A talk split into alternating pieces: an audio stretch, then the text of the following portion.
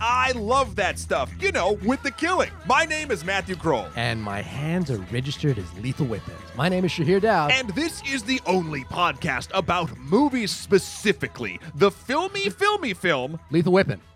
No! Ah. Once upon a time in Hollywood. Man, I really pulled the wrong quote, didn't I? yeah, we could just start doing our worst Mel Gibson impressions. Oh, Uh, um, do we have to be anti-Semitic? Ooh, Uh, ow!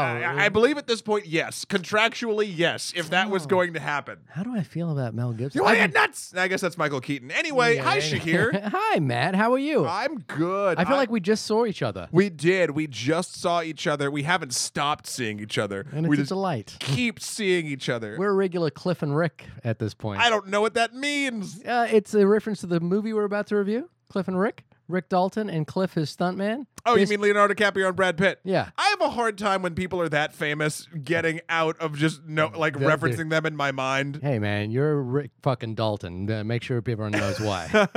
and I'm Cliff. I'm Cliff. You're that makes me Cliff. Wait, hold on. Yeah. Yeah. Is that how you think the dynamic would be? I think it's the other way around. really? You think you're? Well, Rick's the star, right? Cliff is the Cliff is the supporting role. Yeah. Hmm.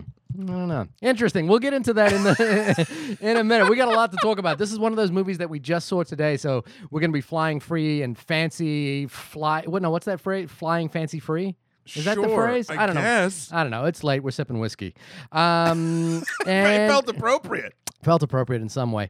But uh, you can reach us with all your in movie references at onlymoviepodcast at gmail.com or hit us up on Twitter at onlymoviepod or leave us a five star iTunes review. You can leave us a list if you want to, but we won't read it. Please don't. Um, uh, a couple of, e- well, we've got uh, an email this week from Gareth. You want me to read this out or you want to take this? You take it, Shahir. All right. Uh, Gareth, uh, who I believe is from Australia and has emailed us before. We love hearing from you, Gareth. It's been a little bit of a while. I know I've been late, but I've been a bit behind on your releases. Gareth, we're not impressed. You asked if anyone had saw Spider Man twice. My wife and I did, which is funny because I really wanted to see Endgame twice, and I still have not. Hell yeah, Gareth. These Hell days, yeah. we're finding it hard to see every movie we want to see at least once. Also, also, just quieting down here. Yep. Okay. All right. Okay. I'm gonna have to agree with Shahir about Mysterio, Ah. about Mysterio's motives in the third act of Spider-Man. Uh, Gareth, you had me. We were we were literally gonna go on a buddy cop adventure, and now And to see y- Spider-Man again, You or see you literally you just turned into my Mysterio because I trusted you, Gareth, and you and you took that trust and you just ran with it. I'm not going to get into this because I don't want to spoil uh, anyone who hasn't seen Spider-Man uh, Far From Home, but you can go back and listen to our episode if you have seen it. Uh, and we have an interesting conversation about where the Mysterio's motives are validated, I guess is that. Uh, but he has a question for you, Matt. Yeah.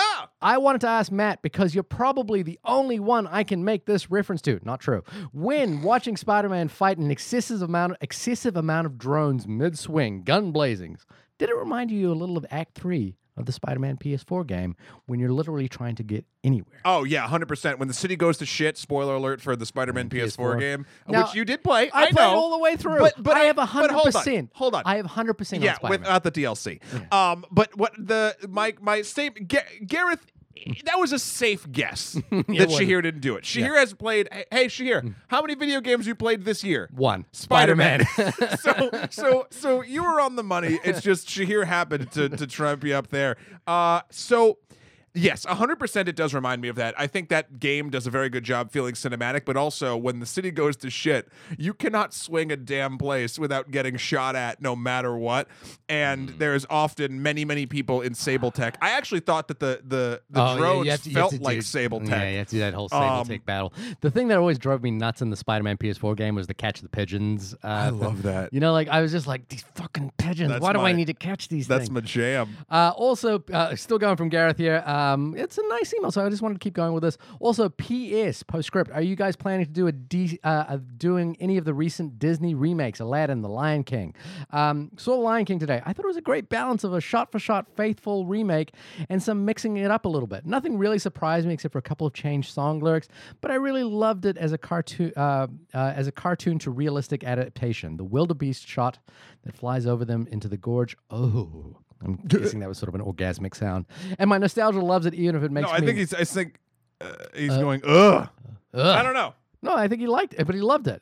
So why would he orgasm when he was... UHH uh, exclamation point is not an orgasm sound. Gareth, we're going to need some clarification Yeah. on what sounds you make uh, Uh, post no, no, that's, inappropriate. that's inappropriate. You can send us an image, uh, eye diagrams, You whatever are you got. a fucking terrible human being. Uh, and continuing on from Gareth, my nostalgia loves it, even if it makes me a mindless consumer in Disney's plans for world domination. Uh, I don't want to do the remakes of the Disney films. Really? Nope. Ah, interesting. I did Beauty and the Beast with uh, uh, the the wonderful Jessica Tucker, who we Oh, need yeah. to get back on when Yeah. she's on this coast.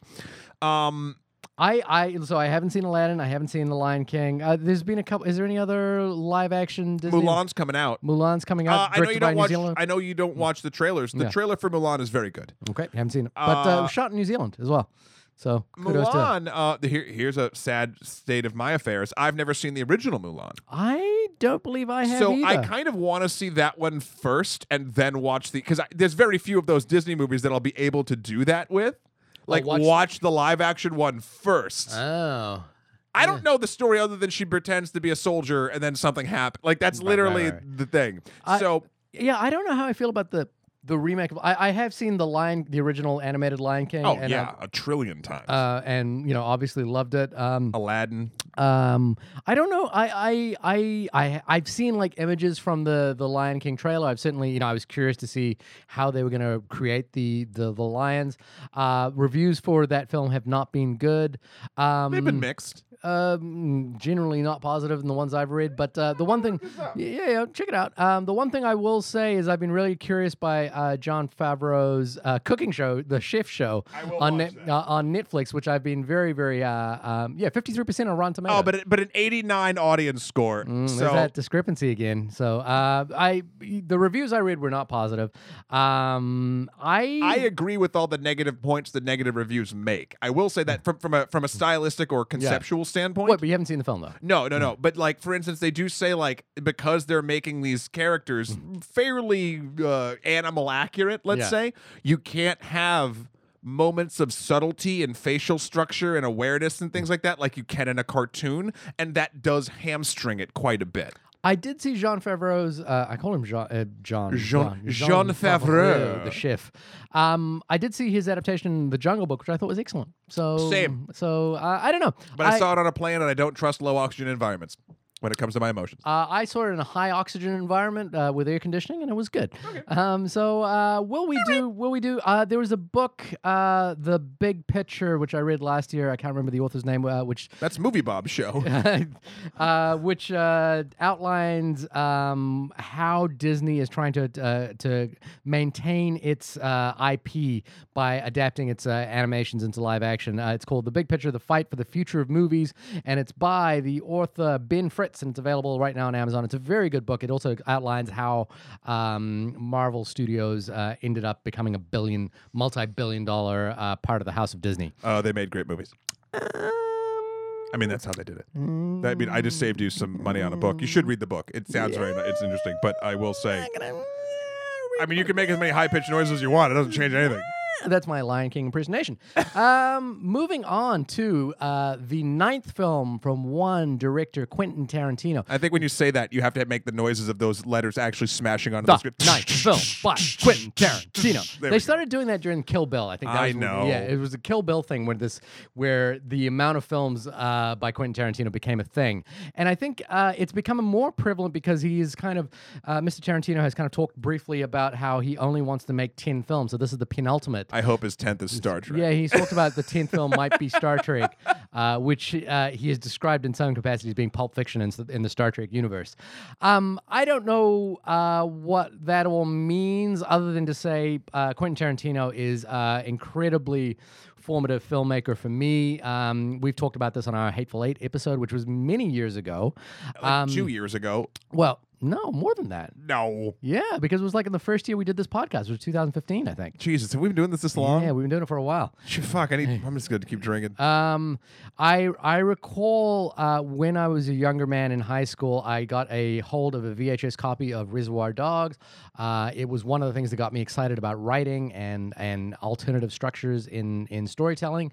Uh, you know, having not been exposed to that kind of film uh, Sure. up until that point, uh, I snuck into a screening of Pulp Fiction when I was 15 years old, I believe, uh, and I was like the only kid at my school that had seen the movie. So You're and, bad. and and I had a I had a design teacher, uh, architecture and design teacher, who was really into films, and he hadn't seen it. And so when uh, when I had seen it, I got up in front of the class and I was explaining the structure of how Pulp Fiction worked. You know, the fact that Yeah. Vincent Vega was alive in this scene, and then you know, but he died in the scene before, and the stories were kind of mixed up and muddled up. I was very excited. I was drawing diagrams on the board, that kind of thing. Um, which is needless to say, you know, suffice to say, Quentin Tarantino, Quentin Tarantino is an incredibly important filmmaker in in in my life. Uh, growing up with him, uh, I haven't, I didn't enjoy The Hateful Eight as much as I thought it would. I really liked it. did you? I yeah, I did. You can go I back and listen to it. you- Go back and listen to it. I don't recall. I really you- enjoyed it. I Uh, recall us be, both being mixed on it. I could be wrong about that. You should go back and listen to that episode. Uh, I do also want to revisit it on Netflix because it's extended and broken up into episodics. Yeah, it's broken up into, and it's apparently it's broken up in very unusual ways. For example, where it's basically in the middle of a scene, an Oh, episode will change. And I remember, I remember what I didn't like, and I think it was the sort of violence at the end. But I really did enjoy the structure of the film and what it was trying to do. It's just when you sort of start playing uh, incredible violence sometimes for comedy, of like real like eh, we've talked about this before. But that Yeah, that was the part that, might I did. come up in this film. What? What? Um. So I uh, obviously was not going to watch any trailer, and I was just going to go rock up to the movie theater, and I did today. Uh, I paid the the premium to go see this movie in 70 millimeter uh, at the Village East Cinema, which is where I went last time to see The Hateful Eight, and was very disappointed because they played it in one of the smallest theaters. Uh, where, but this time I got it in the in the big full feature presentation. Matt, where did you see this film? I saw this at the Astoria Kaufman. Uh, let's talk. Let's let's do a little segment. Uh, I would like to call garbage people in the movie theater. Do you mean the people who collect the garbage for you? No, I mean people that are rude as fuck, and I want to just smack in the back of the head consistently. Ooh. Shahir. Wait, am I one of these people? No, I'm just I'm just saying I'm I'm I'm emp- I'm, I'm trying to relate to you on an emotional level. Okay, get let's get let's get down. So I went to go see this film at 9:30 last night. okay, Uh, so Thursday op- like, opening night. Yeah, opening night. Yeah. Um, so you'd think that people going to see a Quentin Tarantino movie would know kind of what a Quentin Tarantino movie is. And I feel like I was surrounded on the left, the right, and the back by many different people that were just so fucking rude. Hmm. so I went with my buddy Anthony. Uh, who it's funny, he's built like a fucking truck. He's an amazing dude. He's a gentle giant. yeah. Yeah. Uh, he's six seven or something. Like it's insane, and he's just fucking jacked. Mm. Uh, and so I was feeling particularly bold when dealing with these people because I'm like, I literally have the fucking Terminator here. Yeah. Um. So there was a two dudes on my left Mm-hmm. that were literally just having full volume conversations through the entire thing Yeah. to the point where I literally Shahir.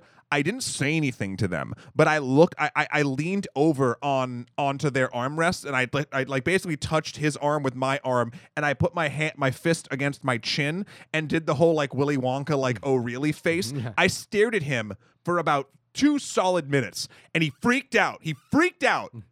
and like got up and like didn't say a thing like he was scared mm. and then he just moved one chair over so and then i couldn't hear them as much but they Wait, but then you, you missed out on two minutes of movie time. Yeah i did yeah i did Was it worth it? Ah, i don't know the people behind us Mm-hmm. which i couldn't see so i couldn't like ag- i- i- accurately I yell feel at like you're the kind of person who just wants to get up, stop the movie, and say, "All right, people, everyone, shut Oh the fuck yeah, up." of course. But that never works, so you have to be creative. Yeah. Uh, the people behind us kept complaining how long the movie was, but verbally. They're like, "I can't believe this movie's still going," and I'm like, "A, it's a Quentin Tarantino fucking movie, so you should know this by now. B." If, if you have a time constraint, you piece of shit, look up how long the movie is. uh, and, and on the, I fucking, I shit you not, on the uh, in front right of us, uh, were just people that I feel like We're there was a, a row of people just texting and lighting up their phones consistently to the point where I threw a Hi-Chew at someone's head. What's a Hi-Chew? Uh, if they're a wrapped candy, Oh, okay. uh, it's hard. yeah. and they looked really confused, and I just stared back at them, and I was like, well, you didn't say, "Could you please stop texting"? No, because no one fucking listens. I'm so over people, Shahir. Anyway, I had a fucking terrible time while I was trying to enjoy this movie. Okay, well, I feel, I feel your pain. Yeah, I think that would drive me nuts as well, especially for a movie like this. That you know, you kind of there's the You the- want to get lulled into a flow state, I feel like, with this not film. just that, but there's a certain level of respect that this film has for the process of going to the movies. You know, to the point that you know he shot it on film, 70 millimeter, and I was like, I need to, I need to pay him the respect that he is paying to celluloid. for this love letter to cinema hmm. of a specific era to walk in and be this disrespectful to the movie. It's so funny because you listen to these, you know, I'm not going to call, I mean, I guess he is at this point, an older director, Quentin Tarantino, right? He's not 50 older. He's only 50 something years old. Right, but like for instance, like you know, we've been talking about. I've, I've shit talked Steven Spielberg and a couple other people for being like, only see the movie, da, da, da, you know, like that sort of thing. Christopher Nolan, etc. dude's only 56 years old. Like I, he's Which got great, but what I'm saying is, I'm saying the old guard that's like, hey, cinema theaters are important. This experience is important. Quentin Tarantino's the only one I think that actually, in his weird, like rambly way, which maybe I relate to, uh, gets that idea across in a way that I'm like, yeah, like Yeah. I see it. To go to this man's film Yeah, yeah. and just be not not only be a dick, but like collectively be dicks in many different ways.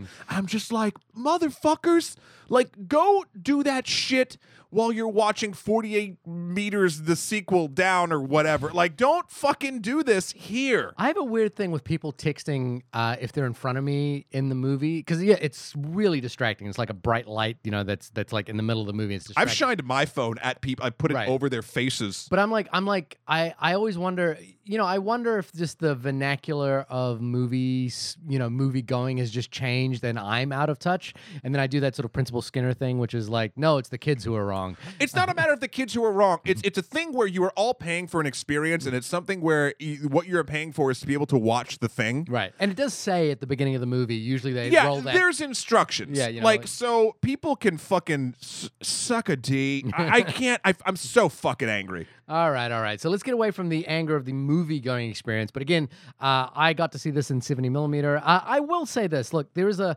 there's a there's a hot debate uh, that rages on in the uh, annals of of of uh, Some annal raging. Yeah, the annal raging of.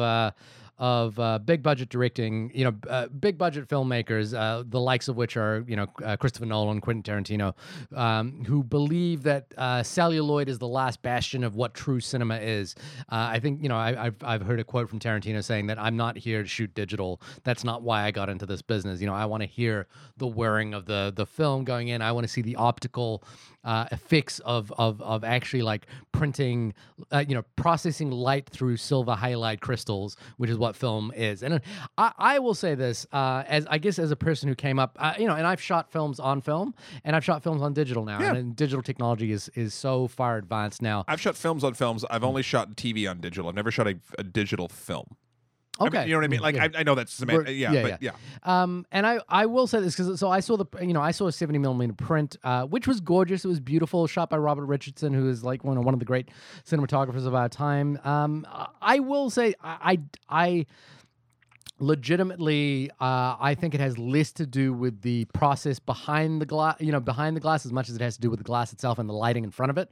Um, and and you know the optical effects that you can get uh, from from from digital are in my mind just as good. I know there are um, people who who disagree and believe you know kind of like vinyl that there is a a, qual- a, a sort of ephemeral quality to celluloid that is that is distinct and unique. And, and that is true but but but the thing is the actual process by which film makes it to a screen at this point is so influenced by digital technology that that the celluloid ultimately gets cleaned and you know like manufactured to a point where it's not much different from digital. Now tarantino himself has a different relationship to film and digital because he is uh, he is one of the curators. I believe he's one of the owners of the New Beverly Cinema. Yes. um, which you know only plays films in 35 mil. He is a curator. He has. Um, you know he has strong relationships with uh, with collectors. You know he has a he has an immense collection himself. He's probably been in Duart. He, what's that? Oh, he's in Duart, uh, which is a film production, uh, video production company that we have both worked for here in New York. Um, so you know, like apparently his print of Once Upon a Time in uh, in the West is is just gorgeous. Um, Once Upon a Time in the West. yeah, The Sergio Leone film. Oh, his. Oh, you talk. I thought you. was- I thought you were talking about Once Upon a Time in Hollywood. Mm-hmm. Yeah, and you yeah. misquote. No, I'm sorry. no, you're talking about his copy of this other yeah, film. his print of it uh, is apparently one of the most gorgeous prints ever. It was playing while I was in Hollywood recently, but I didn't get to go see it. Um, so you know, he has a he has a unique relationship in that in that the films he loves and the the films that he wants to show you are shot on film, projected on film, and so he wants to ensure that that his work lives in the same space as those as those films. So and not to mention, different. as a bit of a meta contextualization mm. for this specific film, he shot on I think three or four different types of film depending on what part they are doing. He Yeah. shot on 16. He, I think there was a part that was Super 8, and he shot 35 and then some 70. Yeah, which is not what you would do if you didn't have the ni- you know the ninety million dollar budget that he had for this film. Of course, but I love that like the the the bounty law scenes that the, the show that uh, Jack Dalton is in Mm. in the Leonardo DiCaprio is in in this thing that why he's famous this cowboy western show. He shot on 16 millimeter. Yeah. and they shot apparently like the whole intro. They shot the whole thing, all those parts in like two days. But like I was listening to the interview with Tarantino. He's like, yeah, we have enough to like do a couple episodes of bounty law, Yeah, and apparently he's written like four or five episodes of Bounty Law. which is fucking great. yeah, um, and so you know the the uh, for me. I, I just, you know, I respect the man. I respect the the the love he has for cinema. There, I don't, I don't think there's any other human being that probably knows about as much about both obscure and mainstream cinema as this person.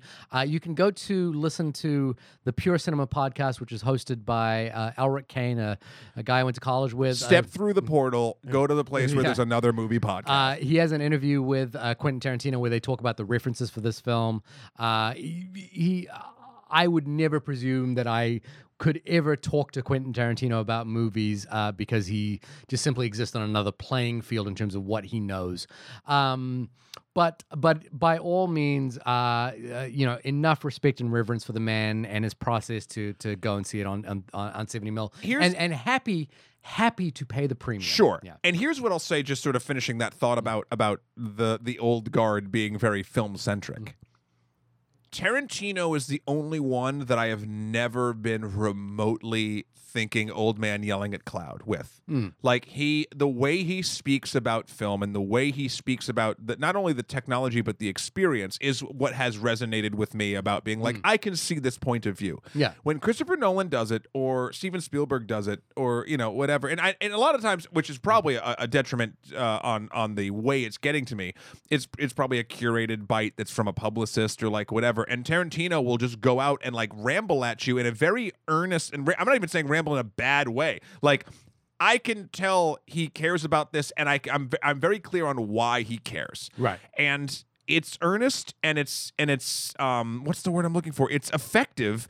It gets me thinking about it in ways that other directors who rally for this experience do not. It's someone who has a respect for their craft. Yeah, I think is, is the way it comes through as well. It's like a it's a real respect for the history of the medium and where the craft comes from and why it matters. And not that I don't think I, I I of course believe that Christopher Nolan and Steven Spielberg have a respect for the craft, but the way that they talk about it does not deliver that emotional weight to me. Okay. Uh, um, so so yay, Quentin Tarantino. yeah. No. So I was happy to go see it. Matt, could you read us the IMDb plot synopsis? I would be absolutely delighted. A faded television actor and his stunt double strive to achieve fame and success in the film industry during the final years of Hollywood's golden age in 1969, Los Angeles. Los Angeles. Yes, this is the uh, period of which now Tarantino was born in 1963, so he was only six years old around this period. Yeah, but you know he's watching But- fucking movies. he was definitely watching movies around this period. Uh, 1969 is also uh, uh, August of 1969 is famously uh, the point at which the Sharon Tate, uh, I think it was called the Tate Bianca uh, murders on Cielo Drive, um, uh, perpetrated by the Manson family, happened. And as Joan Didion coined it uh, in her book, The White Album, or in her set of essays, The White Album, the, el- the end of the golden era of Hollywood, or the end of the the end of the age of innocence uh, of Hollywood around that period. Um, so the film is ostensibly about a, a- an aging actor by the name of Rick Dalton, played by one Leonardo DiCaprio, and his traveling stuntman man uh, played by one Bradley Pitt. Um, Bradley. Bradley Pitt, uh, traveling around and and real and coming to the realization that uh, the the way Tarantino describes it uh, is the in uh, in another podcast that I listen to is the pomade boys. You know, the guys who sort of had this sort of masculine energy. They were kind of you know clean cut, well shaved. You know, like strong masculine figures who were realizing that their place in Hollywood was being usurped by the hippie culture, you know, like Yeah. uh, long hair, disheveled, you know, kind of looks. The the um, you know, like obviously the Easy Rider kind of uh, the the the Peter Fonda kind of uh, look, the Peter Fonda, Dennis Hopper kind of thing, and and um, and then the film kind of intertwines with a telling of Sharon Tate's day. Uh, the film is kind of split up into two different days, each six months apart, um, and and uh, Rick and Cliff's lives. Uh, Rick happens to own a house that is next door to Roman Polanski and Sharon Tate, and their lives tend to int- uh, sort of, I guess, uh, intertwine with Sharon Tate as she travels around her day. Um, Matt, I'm, I've just seen this film, and I have some some very interesting thoughts as I'm piecing together the experience. I love how you're calling your own thoughts interesting. Well, interesting to me. I guess maybe uh, maybe the word I'm looking for is uh, piecemeal thoughts. I'm still Sure. constructing. Oh, my- yeah. I'm still constructing my my opinion of this film. Well, I'll say, I mean, straight up, this movie is a hard nut to crack. Mm. Uh, other than Let's my the walnut analogy. terrible film going experience. Right. Uh, I have a. I mean, I've, I'm I'm like maybe less than. Oh, at this point, I I would have 24 hours ago just been sitting down to watch it. Mm-hmm.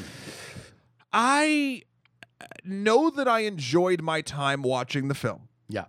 I know that uh, beyond enjoy, like I, I really, I, I, I did. But I will say that this is a specific kind of film that the only way I could classify it after thinking about it today is indulgent cinema.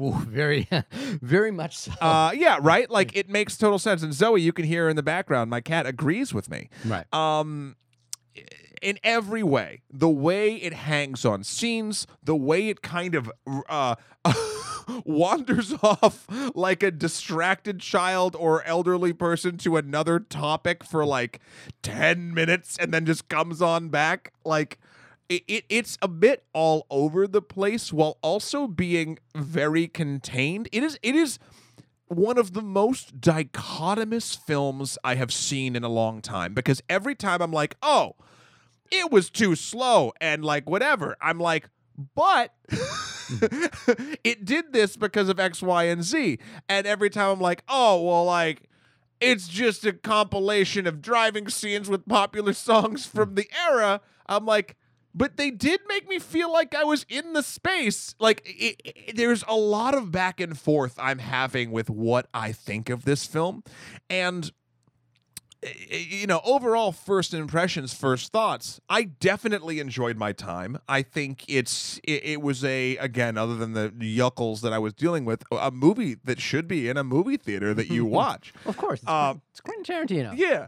Um and it's so funny because it's just a perspective thing. It's I it's either like uh you know, it's either calming or unfocused depending on your perspective. The soundtrack is either eclectic or oppressive depending on your your your, your opinion of those things. Uh I will say the look of the film and getting it uh, to look like 1969 Hollywood and the, the visual trickery that they had to do sort of there, I really appreciate. Um, the, the there are two disparate stories in this movie. One is the sort of fictional, uh, fake Hollywood actors played by Brad Pitt and Leonardo DiCaprio, or the stuntman, and the other one is the actual sort of story of Sharon Tate uh, that gets intermingled, and we'll talk a little bit more about that in spoilers. Um, and they do not entangle Truly until the very end. Mm. And I can see how that could bother certain people. because, to be honest, in the middle of this film, most of the interaction you get from Margot Robbie playing Sharon Tate is her watching a movie of the actual Sharon Tate. And those those scenes are lovely. Don't get me wrong. It's it's like an artist enjoying their craft while not like you know in anonymity to a point and really breathing in the fact that like they're making people laugh or feel or you know something. Um, but it definitely doesn't feel like um really part of the rest of the story. Uh, if that is an important aspect to you, if you need if I mean, and granted, I- it's funny. At first, I was like, "Oh man, like Tarantino doesn't normally do this stuff." It's like, yeah, he fucking does, dummy me. Like, Pulp Fiction is entirely disparate storylines that, granted, I think are weaved together better, but they are d- disparate stories. Um, I don't know. It's it's a hard. I, I go back to a hard nut to crack. I'm talking like a Brazil nut. Brazil nuts are delicious, but also the hardest to get out of the shell in one piece. and I think this movie is a Brazil nut. Wow, a Brazil nut of a movie. Um, I'm not sure. Is that on a scale? Is that on a star scale? Where does the Brazil nut land?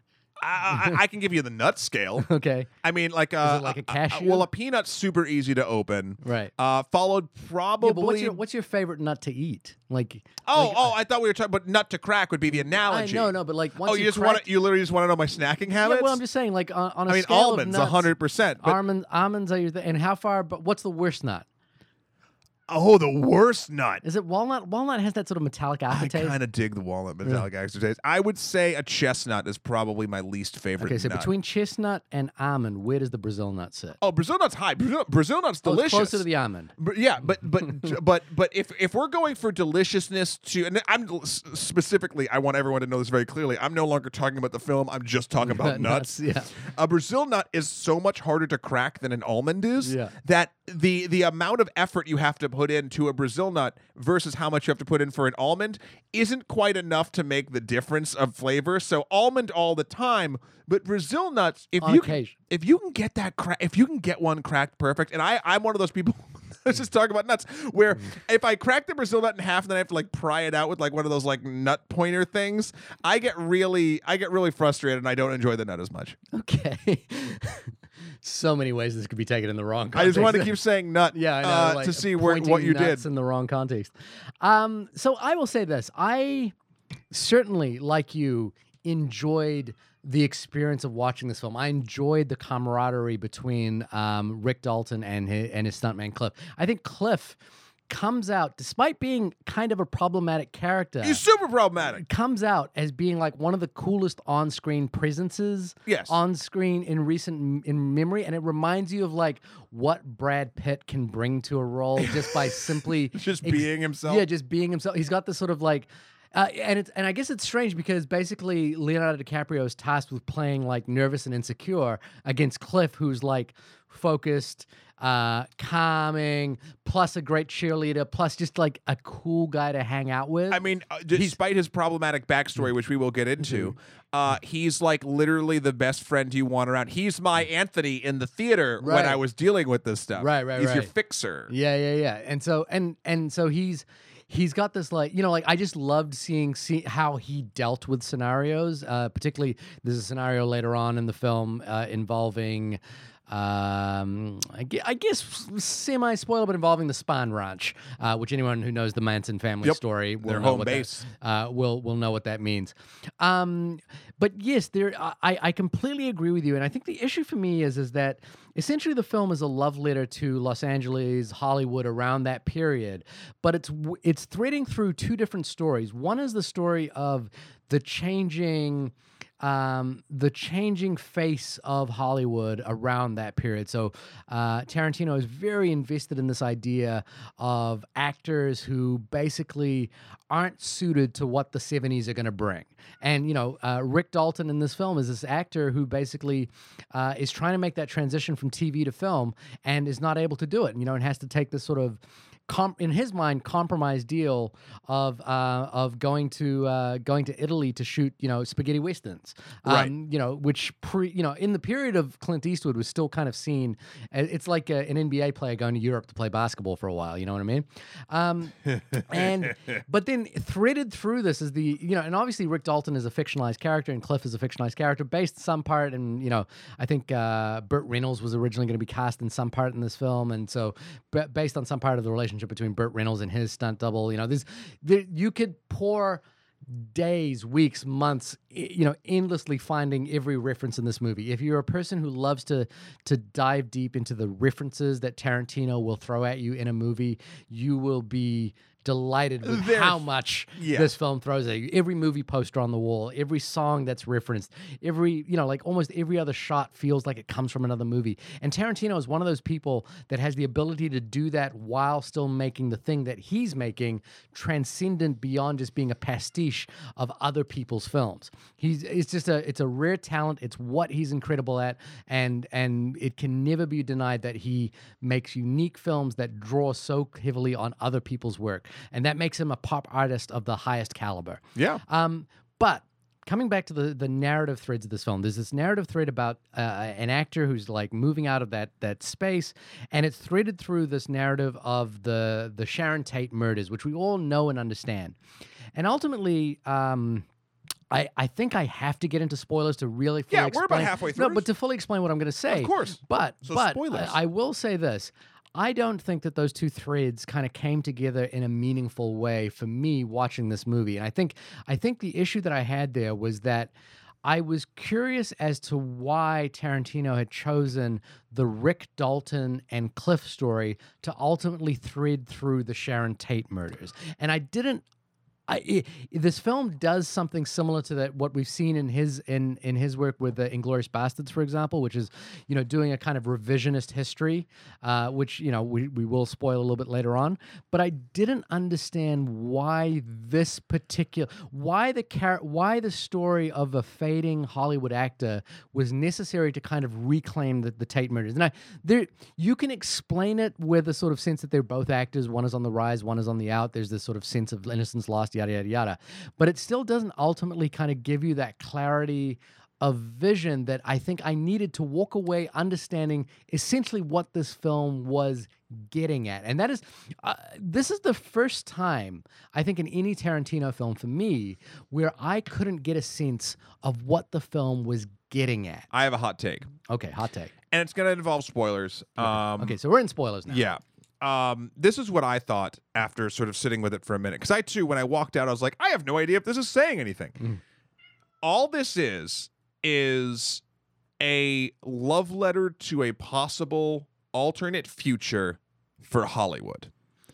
And so so the I- I don't know if it, the, getting to the end is not entirely successful in my opinion, but the ending is something that I you know uh, Tarantino has dabbled in uh, revisionist history in the past, uh, Django and Glorious Bastards, etc. Yeah. Um, and this is like the culmination of that. I think what he's trying to say is if these murders didn't happen, if an up and coming Hollywood starlet married to a prominent director, being Roman Polanski, which we we don't need to get into at this point, um, w- was not brutally slain along with other people, if if aging actiony tough guy men were able to transition beyond their normalcy and maneuver into the new age of cinema and perhaps you know if, if all that were to happen then the golden age would have continued longer Hmm. because the end of the film, and I guess I'm just going to go right into the end of the film because the only part that actually reads that to me is the very, very end. Right. Rather than the Manson family going and attacking Sharon Tate in her house.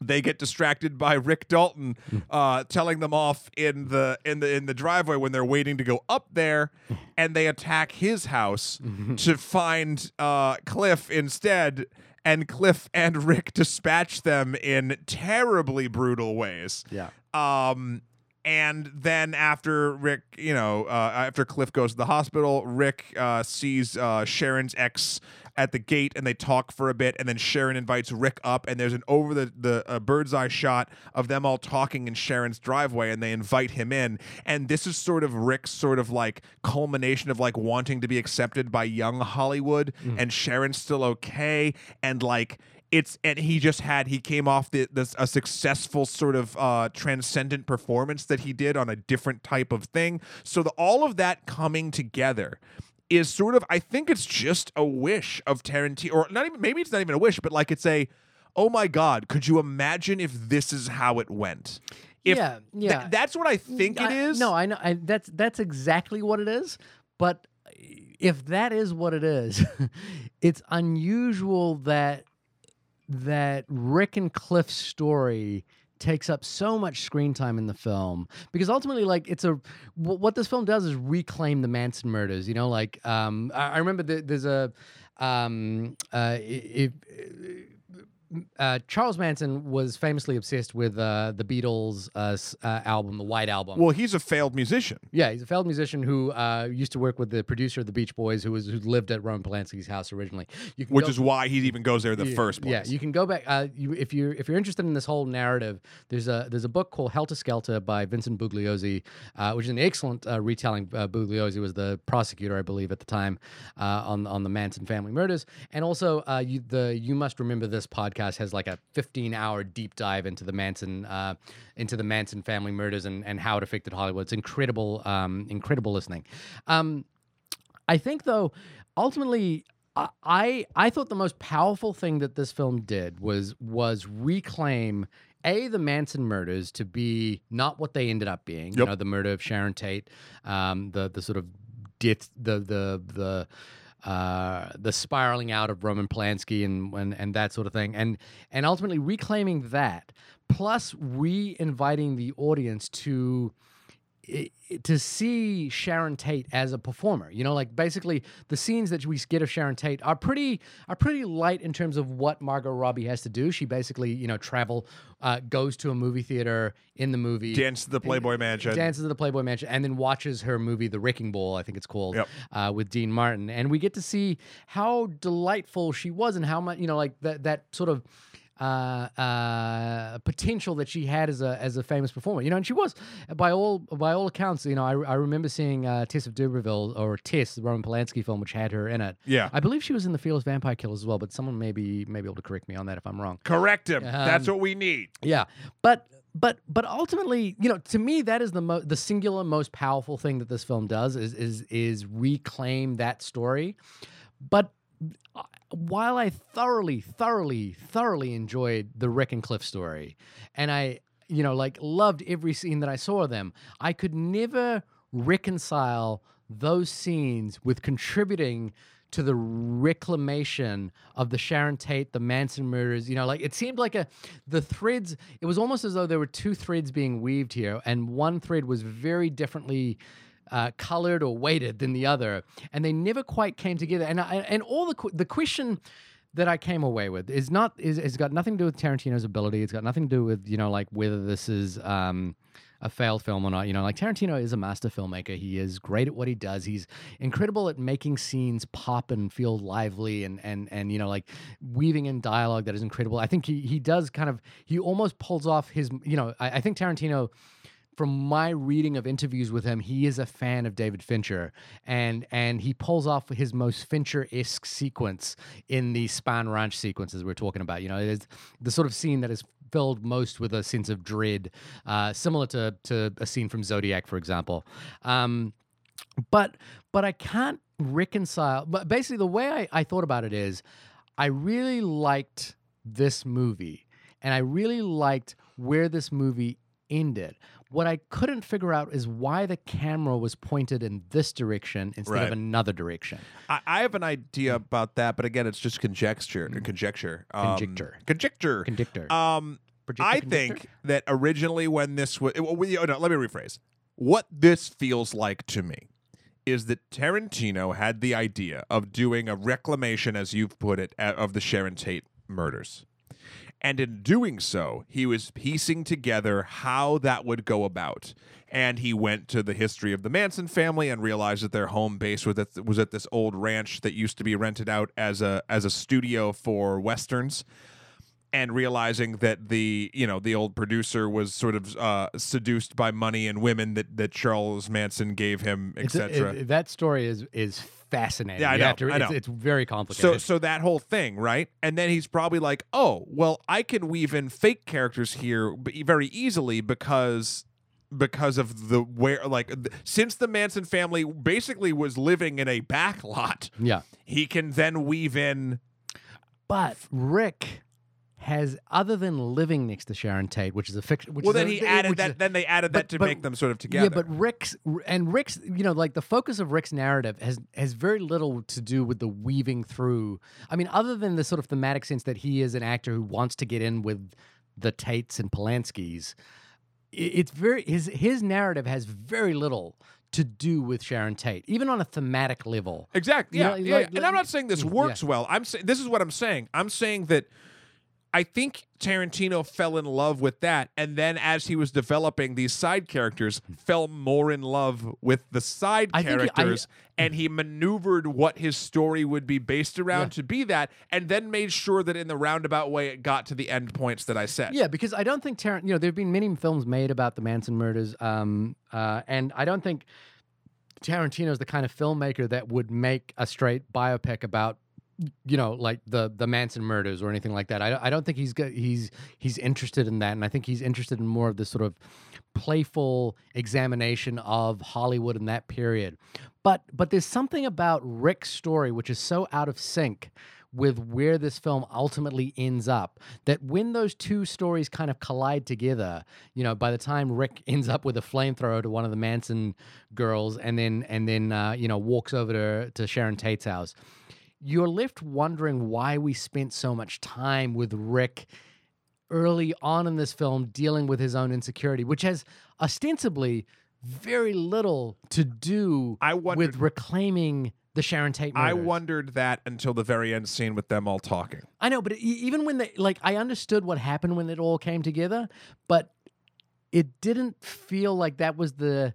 It didn't feel like that was satisfying, like in the way that when at the the finale of Inglourious Basterds, when uh, when ultimately Hitler gets slaughtered, uh, and uh, I forget the character's name, but played by I believe it was Mel- Waltz? Oh. No, no, played the actress played by Melanie Laurent. I forget, Yeah. uh, I forget what her name is, but ultimately her plan is to kind of reclaim her hair, you know, like reclaim the loss that is taken from her, and ultimately she destroys Hitler and the Third Reich, and that you know that that reclamation of history kind of all makes sense, especially with the the the Nazi hunters and you know like Tarantino, uh, Brad Pitt's character in that. It all kind of makes sense in that world. It also makes sense in the in the Django Unchained world where where Django basically gets to destroy Candyland, you know, through fire. You know, like fire is the the repeated motif in all these films. Like the you know like Right. the reclamation of history is through fire, and in and in and in uh, you know beautifully in Inglourious Basterds, which I think is the most successful of this revisionist history kind of trilogy. Um, the reclamation of history is done through celluloid. You know, it's done through the burning of celluloid,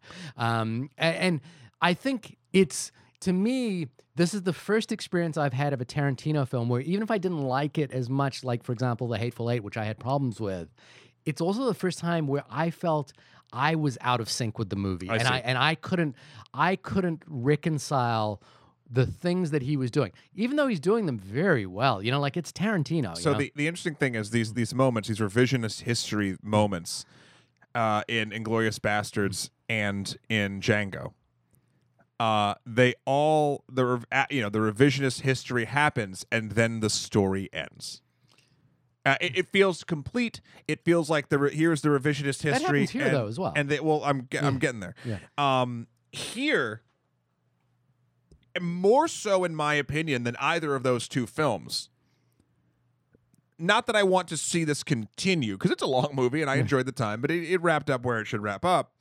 Uh, it, gives me the feeling that this because this is sort of like a love letter or sort of a wish or a what if if you know Hollywood sort of continued that way both if if the Tates uh, if, if Sharon Tate lived and also if uh, old actors were able to sort of transition and still be sort of a beloved part of the machine this feels like a jumping off point of an alternate reality and Right. the others don't the others feel like it, the story's over this Yeah. feels like oh there there's more to this or, or or not that there's more to this specific story but now we're like you're left with that oh my gosh even more than oh my god even more than like what if hitler was killed with fire in a cinema? Hmm.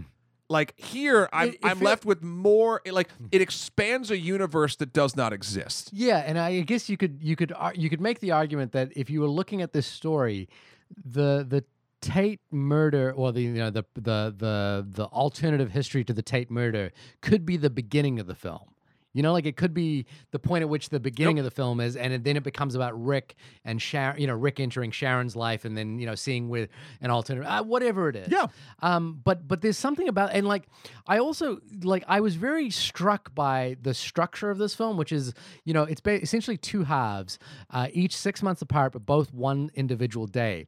And I was just left struggling with what was so important about this first day.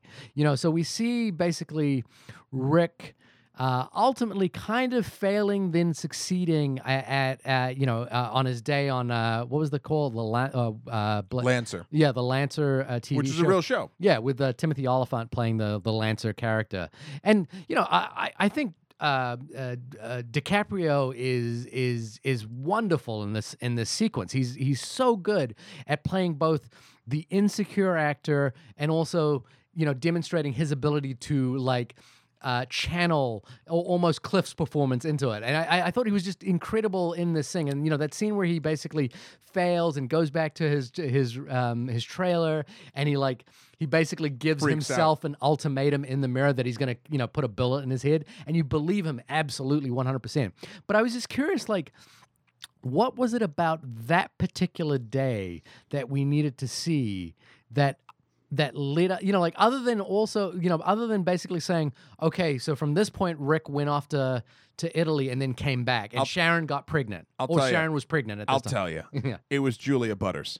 julia butters is so good Holy fuck! Yeah. Uh, that the scene where they're sitting and reading and talking and chatting, and even the end when like that's the best acting I've ever seen. Uh, so fucking good. Uh, that's not the reason, but that, that but but you know but Ta- but DiCaprio in that scene you know like he's Well, you know what? he's entirely yeah, no, and it, it is playing into this idea. You know, like there's a line that DiCaprio, DiCaprio has in that, which is that you know, like uh, she says something along the lines, "Cheer up, it'll get better," and he, you know, like uh, you're doing. Uh, it, I, I can understand why you're reading this book. You know, they're talking about the Bucking Broncos Yeah. book, and he says in 15 years you'll be living it. Um, you know, which I just thought was like a real telling sign of like this this sort of insecurity that he has about his career. It is it And it sort of makes thematic sense, This but goes it back. doesn't make narrative sense. You it know, make, like, well, I mean, here's the truth of it. I mean, it makes enough narrative Mm. sense. It does get you through the points that you would get to to get to the end of the story. Like it does do that. It just does it in an incredibly extended out way. And again, I go back to the term indulgent. Mm. Yeah. This film is indulgent in every possible way through its music or its set pieces or its its scenes. There's a one-shot scene where Brad Pitt fights um uh Mike Moh as Bruce Lee yeah. and it's literally a throwaway thing about the history of Cliff that has nothing to do with anything that goes on for about 15 minutes as a flashback. You know- and and and you're like and I get that it sort of ties in too because Bruce Lee did train Sharon Tate Yeah. for that Wrecking Ball Yeah, movie. yeah. But like I think that's something where Tarantino's like, oh my God, I can't believe Bruce Lee trained Sharon Tate. We could link all this together. Let's do a side thing with Bruce Lee. That's what I mean by indulgent. And and I think I'm gonna even go a step further. I think this film, in its indulgence, is making a commentary on the golden age of cinema. Because the golden age of cinema in itself is indulgent Yeah. and and therefore the statement that is being made with this film is going I, I, it's funny it goes off the rails a lot Yeah. it- but but but it it's that's the I think the feeling of the time of just like everything's cool. Let's oh, is this interesting? Let's hang out here for a second. Yeah. And then coming back. Now, narratively, going back just real quick and I'll, I'll wrap up that. A hundred percent you could have a much tighter narrative with probably a more eh, emotional ending and throughput for an average viewer. I mean, movies do it all the time better than this movie did. But I don't think that's what this movie's about. I think this movie's about, eh, honestly, weirdly, enjoying the ride and g- giving a love letter to a timeline that never could be.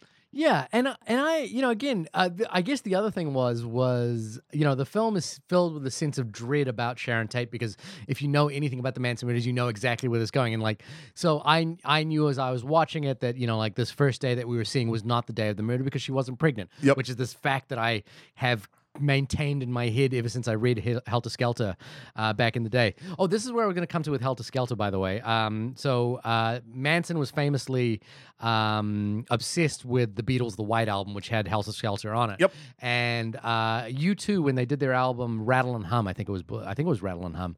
They did a a, a, a reimagination of Helter Skelter, a, a live reimagination of Helter Skelter, and they and they said at the at the very beginning of that of that performance is that. Um, uh, Marilyn Manson stole this song from the Beatles and re- and and turned it into mean something. Charles Manson. Uh, Char- Charles Manson, not Marilyn Manson. Charles Manson uh, stole the song from the Beatles. We're stealing it back, um, and I think that's kind of the act that this film is doing, which is that Sharon Tate, you know, Sharon Tate was stolen from us. We're stealing, you know, Tarantino's giving her back to us. Um, and I, I I love that idea, but I I can't help but wondering, like You're going all Carrie Bradshaw on me right now. yeah, I can't help but wondering why why Rick is so important to the story because Rick becomes the hero of this film. Rick represents old Hollywood. He does, and he represents old Hollywood in a way that doesn't connect with Sharon Tate's murder. But but it does connect with the loss that old Hollywood uh, ultimately felt once this happened. This is seen as a fulcrum point. This is seen as a change. like, and if like that here, did- here, here's a, here's a thing that I thought would have been interesting because we're doing so much fictionalization in this film. For example, there's a there's a there's an almost silent moment that happens where Sharon Tate picks up a hitchhiker and takes her to her job, and I was like. I wonder what this film would be like. You know what I mean? If if it was literally about the hitchhiker and Sharon Tate. Well, the thing the thing is, there's lots of moments like that where Eh, eh, there's there's tons of things that all the characters get into in this film that you just have a sense of dread, like, oh fuck, this is gonna go wrong, this Yeah. is gonna spin, because you do know the story, like Yeah, you yeah. know that one of the aspects of this story, and I think that, that the continual playing against that mm. is a really good because you still feel the stress of it. The thing the thing was by the time we get to the end and I and we realize that you know you you have to you as you're watching this your brain is trying to weave together these two stories. Like how are Cliff how is Cliff and Rick going to interact with the the Manson murders you know? And we know that uh, he's he's interacted them with Spahn Ranch people but but when it happened I was like oh we're doing the Inglourious Basterds thing again. And that's and I and I was actually put off by that. You know, like I I was I was I was kind of taken aback in terms of like, oh yeah, it's that thing that he did in that in the previous movie, and yet in this one it feels entirely. The, the just the phrase I kept thinking about in my head was the camera was pointed in the wrong direction, Here's what I'd say. or say. pointed in a direction I couldn't quite reconcile. I think the revisionist history in Inglourious Basterds is played better and more thematically correct with the film it's in. I think this does suffer a bit from the Hateful Eight syndrome of just turning violence into what you're trying to make uncomfortably funny. yeah, it's a, it's a weird there's, there's a weird tension in this in, in the violence in this at the end of this film. So when the when the Manson family people come and try to murder people, uh, they're met with Cliff and Cliff and and and and and uh, uh, and uh, the Italian wife yeah, uh, and the dog. Uh, Brandy, just I believe. yeah. it's funny. I know that I know the dog's name, but not the wife's name. just destroy them in a incredibly easy and brutal fashion. I don't know if easy is the word, but there's but there's an It's pretty easy, and the only time that uh, Cliff ever gets hurt is by accident when a person falls and shoots a gun. Like it stabs him. yeah, oh, uh, no, no. There's the stab in the leg, and then he gets shot when he falls down. Did he get shot? Yeah, I don't think he got Yeah, shot. Uh, write us in at onlymoviepodcast at gmail.com. sure. I don't believe But either way, it, it- he they get dispatched very easy, and that's part of the power fantasy of taking this horrible act back. But and then and then the woman who literally gets mauled by a dog, Yeah. comes out, falls in the pool. And uh, gets- Rick freaks out, and then he comes back with his old flamethrower from his old like Nazi killing movie and just roasts her. And you get that there's an uncomfortable thing that happened in my theater when that when that happens, which people start cheering.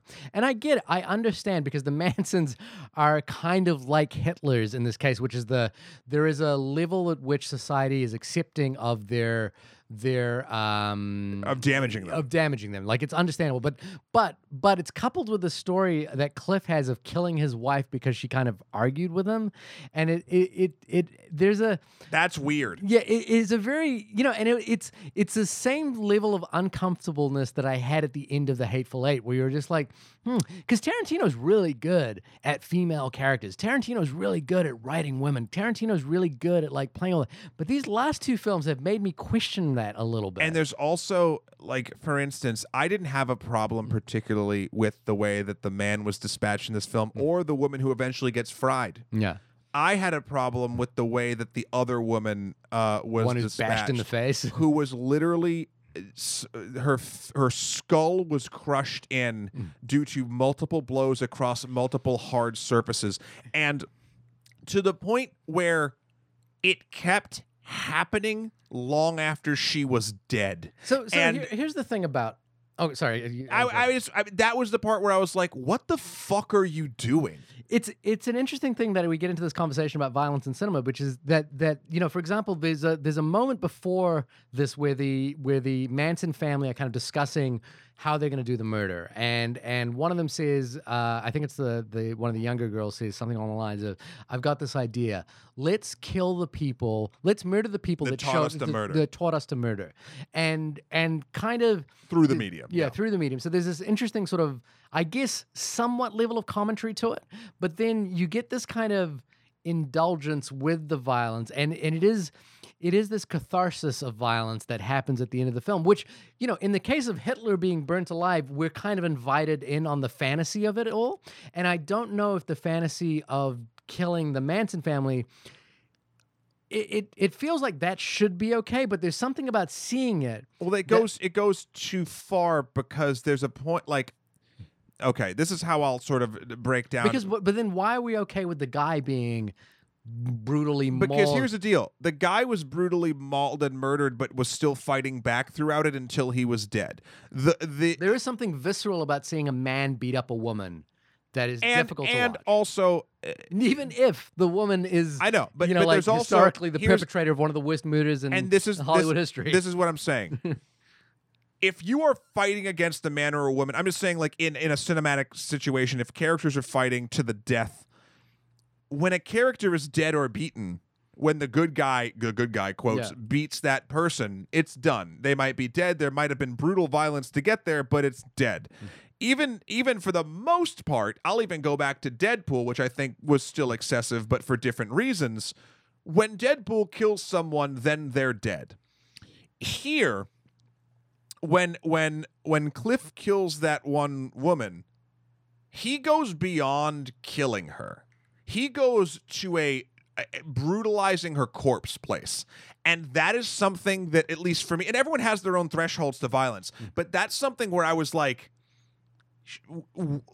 from a filmmaking perspective, why you could have had I, I shit you not you could have had one headshot to that fireplace mantle yeah. and called it done and been like that would have been Because brutal are- it would have been effective and a murderer would have died and then but but instead we get this beyond that not even rage because he's drugged Yeah. and so like it's it's like a calm ki- like uh uh uh what's the word it's not, not even murder or killing it's a it's a um b- uh uh, uh how do you, what's the word when you destroy something entirely after it's desecrated Yeah. uh of a corpse Yeah. and that's what got me It's it's weird though because I guess the film kind of gives us this uneasy tension between you know like could we have exactly that scene with Hitler for example? Like do we in are, are we in, uh, are we invited to indulge upon the the the reclamation of someone who has done harm to others? For me. Yeah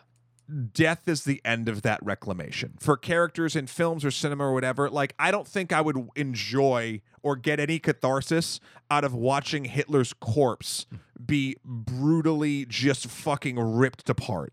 Like i just after he's dead and like that suffering for him that i wish upon him is done like then because then once a per this is just my own personal thing but once a person is dead and if you keep doing terrible shit to that person's corpse mm-hmm. that is entirely your darkness coming out and not having anything to do with the vengeance that you have taken upon that person. You know what I'm? You know what I'm imagining when you say that is that scene in Office Space where they're beating up The- the, photocopier, and they drag him away, and then he comes back and he keeps going with the photograph. I mean, yeah. um, I I think this is inviting a, a sort of interesting conversation of how that works. But, but okay, so I agree. I agree with the things that you say, and it invites this sort of uncomfortable tension that happens.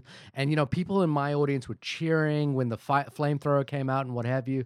But but ultimately, what it kind of comes down to for me, more so than that, is a lack of cleanliness into uh, of the narrative. Now, I I think films can be indulgent. I think films can wander. I think films can can go down different routes. You know, like um, the way Tarantino in one interview described this is like Alfonso Cuarón had Roma. This is his love letter to to L.A. But right. obviously, those two things don't line up in the same way. Um, because the the sort of narrative through threading that the the sort of narrative threading that Tarantino is doing in this film to connect these two stories feels like he's pulling, you know, he's pulling two curtains that are from different windows. You know what I mean? If you're threading two windows together, two, two, Sure. two curtains together or something like that. And and it's the first experience I've had in a long time, or you know, like any time with Tarantino, where I just didn't quite see it. You know what I mean? I didn't quite see it on first viewing. And and I'm always willing to give him the benefit of the doubt. I'm always willing to give him a second shot. I'm always willing to go back to his work no matter what. But this is the first time where the first viewing was one where I didn't quite feel it. Here's where there's an interesting Other than thing. maybe Grindhouse. Yeah. Other than his grind, you know, the the drive. Uh, here's uh here's an interesting thing. Mm. I just barely felt it. Right. So like I think we our opinions of how this movie worked or if it did or it didn't work are probably very close if this was on a line graph. Yeah. But that middle point, we're just both almost to the end of it. That's what it sounds like. We're both mo- almost to that middle point of where it actually works or doesn't work. You're a little bit behind it. I'm a little bit in front of it, or vice versa. Because, which means like if this was a percentage scale, we're like mm-hmm. five percent off. Yeah, somewhere, something like that. I, it's again, I was delighted with the way you know. I, I never was bored during this Of film. I never, I never felt like scenes were going on too long. I, I enjoy like when Rick was performing in the. I was, I, I could just if that was the movie, I could just watch that movie. Yeah. You know, when Sharon was going to the movies, I could just watch that movie. Uh, the thing I enjoyed the most was Cliff going to Spahn Ranch. I think that is, you know, like that that's an excellent scene and the dread in that scene, you know, like opening, you know, like going to find George who who owns the ranch at the back and then realizing he's alive and what have you. And Uh, everything they've said is true. Is everything they've said is true, but then coming back and seeing his tire, you know, like it's all great stuff and I love it. But whether it all kind of comes together is a question mark I have about this film and not one that I felt satisfying enough to kind of rave about this movie or anything like that. I Yeah. kinda, you know, like I kind of I, I didn't I wasn't quite there and I was never in sync with where this movie was trying to connect with me. This is what I'd say though. I would say if you like Tarantino, this is a good litmus test of exactly How, how much you like Tarantino. Uh, so go see it, like, and and and make sure you have enough time in your day, so you're not complaining behind other people in the cinema about how long the film is. It's a long film, but I think it, because of its sort of listlessness and it's just sort of like getting through its stuff, I I think that's the correct timing of it. Yeah. Um, I don't know. I I Here- I'm glad I saw it. Yeah. I'm glad we talked about it. I, I'm so interested in hearing what you all think. Onlymoviepodcast at gmail.com. Please let us know. Because this is a film that while I feel like Shahir, it just barely didn't get you, and for me, it just barely got me. I'm really interested to hear how it affected other people. Yeah. I mean, for, just for example, one thing in this film where I was like, I don't know why this is in the movie or needs to be in the movie is Al Pacino's scenes. You know what I mean? Like I was like, what what how does this kind of It doesn't. I- I- you know like it's it's It's he got Al Pacino. yeah, but like even Al Pacino's story of like, you know, I watched your films on film and we see the film being It is a nice. It's a nice setup for who Rick is. Yeah. but you don't need Pacino for that. It's just Pacino was there. Yeah, exactly. And and you know, I I I'm very curious how this movie plays. It's getting very good reviews. People are kind of connecting with it. I'm I'm not one of those people and it's Hey. weird because I'm a I'm a fan of Tarantino, but I guess maybe um, maybe maybe it's a good sign that I can be uh, critical of people whom I deeply admire. Yeah, I You think know. that's good. Yeah. Anyway, this has been the only podcast about Once Upon a Time in Hollywood. Shahir, when you are not questioning your loyalty to one of your favorite directors, where can folks find you? You can find me uh, backstabbing anybody and everybody on my website at www.shahirdaud.com. That's S H A H I R D A U D. Matt, when you are 5% over the line of acceptance, uh, of the threshold of acceptance, where can people find you? You can find me uh, with loving and open arms, man. Come on down to my website at matthewkrol.com for my life and works. Also, Skeletor, the number four, P-R-E-Z on Instagram or PSN, and Emperor, M-S-K on Twitter. Also, check out my uh, more of my voice if you haven't gotten enough of it on extra credits. We're doing some fun stuff over there, uh, teaching you how to play magic. We're uh, almost through our Joan of Arc series, which has been really, really amazing. Uh, please go check that out. Uh, yeah. Um, next week, who knows what's coming up? We don't know. You don't know. No one knows. Maybe we should just do an entire retrospect for the rest of the year. We're just going to do every film reference from Once Upon a Time We're- in Hollywood. We're yeah. That's that's all we'll do. Let's. Uh, That well, will take us out to the end of the year. That'll take us to episode 300, surely. Surely. But don't call me Shirley. Don't call me Shirley. Don't call me late for dinner. Uh, you're Rick fucking Dalton. I don't know. Anyway, uh, It's late. Thank you so much for listening. Again, onlymoviepodcast at gmail.com or onlymoviepod on Twitter. Let us know what you thought of Once Upon a Time in Hollywood. And uh, we'll see you in New York. What? I mean, if you if we run into you on the street, Should we do a meetup? I feel like we're getting close to doing a meetup. I mean, we could do a meetup, but then again, like most of our listeners are not in New York. Know. We'll just go to a bar by ourselves and pretend we know people. Hey, everyone that doesn't. Yeah, let's do that. Bye. Bye. California dreaming. Oh, yeah.